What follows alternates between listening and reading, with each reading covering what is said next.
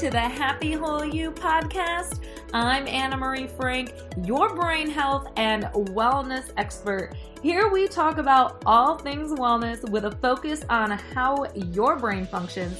So, the daily impact of our physical, nutritional, financial, even spiritual lives, how they impact our brain, including how we navigate all of our relationships on a daily basis all have a major impact on how our brain functions. So get ready to rewire your biology and your brain because we have a lot of great information ahead. Hey, you guys, today I'm going to talk to you about the microbiome and how important it is to take care of your microbiome. And, you know, the NIH, they published a study of everything that's going to impact our longevity. And what was interesting is our genes really only impacted about 8% of it. So 92% of our genes that are going to impact us really was coming from our microbiome. So you may be wondering, what is my microbiome? And it's really just this collection of genomes of microbes composed of like bacteria, bacterial phages, fungi and viruses, and they live in us. And there's actually 10 times more microbiome cells than there are human cells. And those cells have, the microbiome cells, they actually have about 260 times more genetic material than our cells, which is pretty interesting. So the power of our microbiome is very dominant and it influences how we are. And if you keep a healthy microbiome, you know, keep a healthy body, um, your microbes are a lot healthier.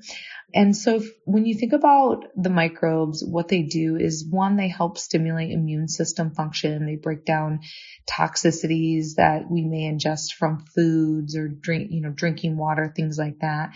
They also help synthesize uh, certain vitamins and aminos.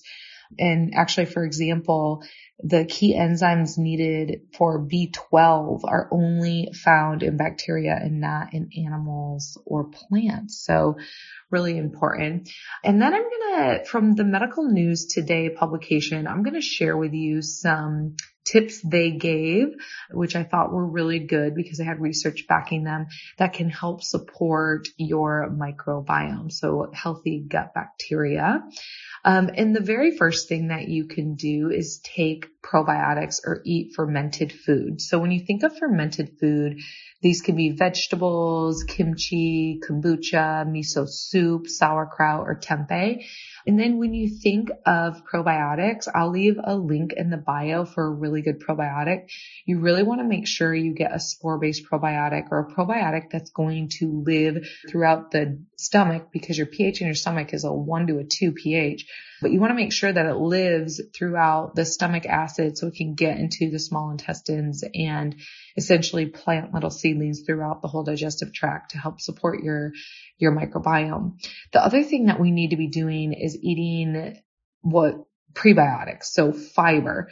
Um, and this is where eating asparagus, bananas, garlic, um, artichokes, onions, whole grains, things that are going to really help give you that prebiotic, um, that fiber that's going to help with the microbiome. Research from 2017 suggests that prebiotics may help probiotics become uh, more tolerant to certain environmental conditions, such as, you know, your changes in your pH and temperature as well. So our pH plays a major role in our gut and how our body functions.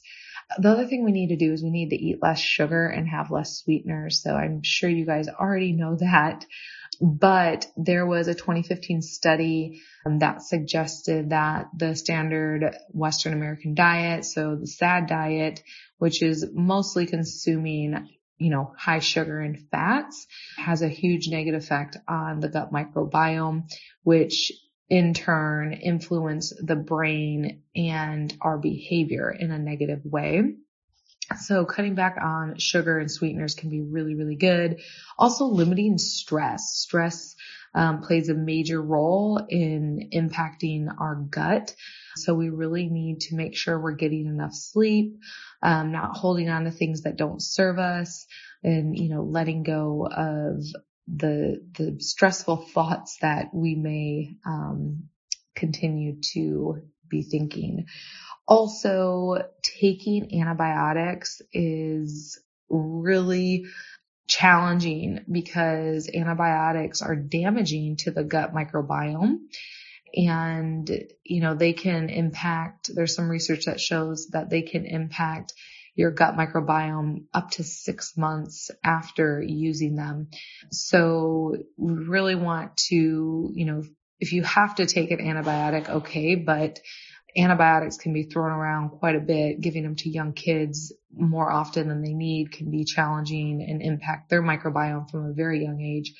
And so there was this, according to the CDC, actually, doctors in the United States, um, they said prescribe about 30% of the antibiotics that are prescribed are unnecessary. So really, I mean, really make sure that if you're going on an antibiotic or your child, that it is truly, truly necessary. Also, another tip is to make sure you're getting enough exercise. Okay. So you guys already know you need to be moving your body at least 150 minutes each week of moderate exercise.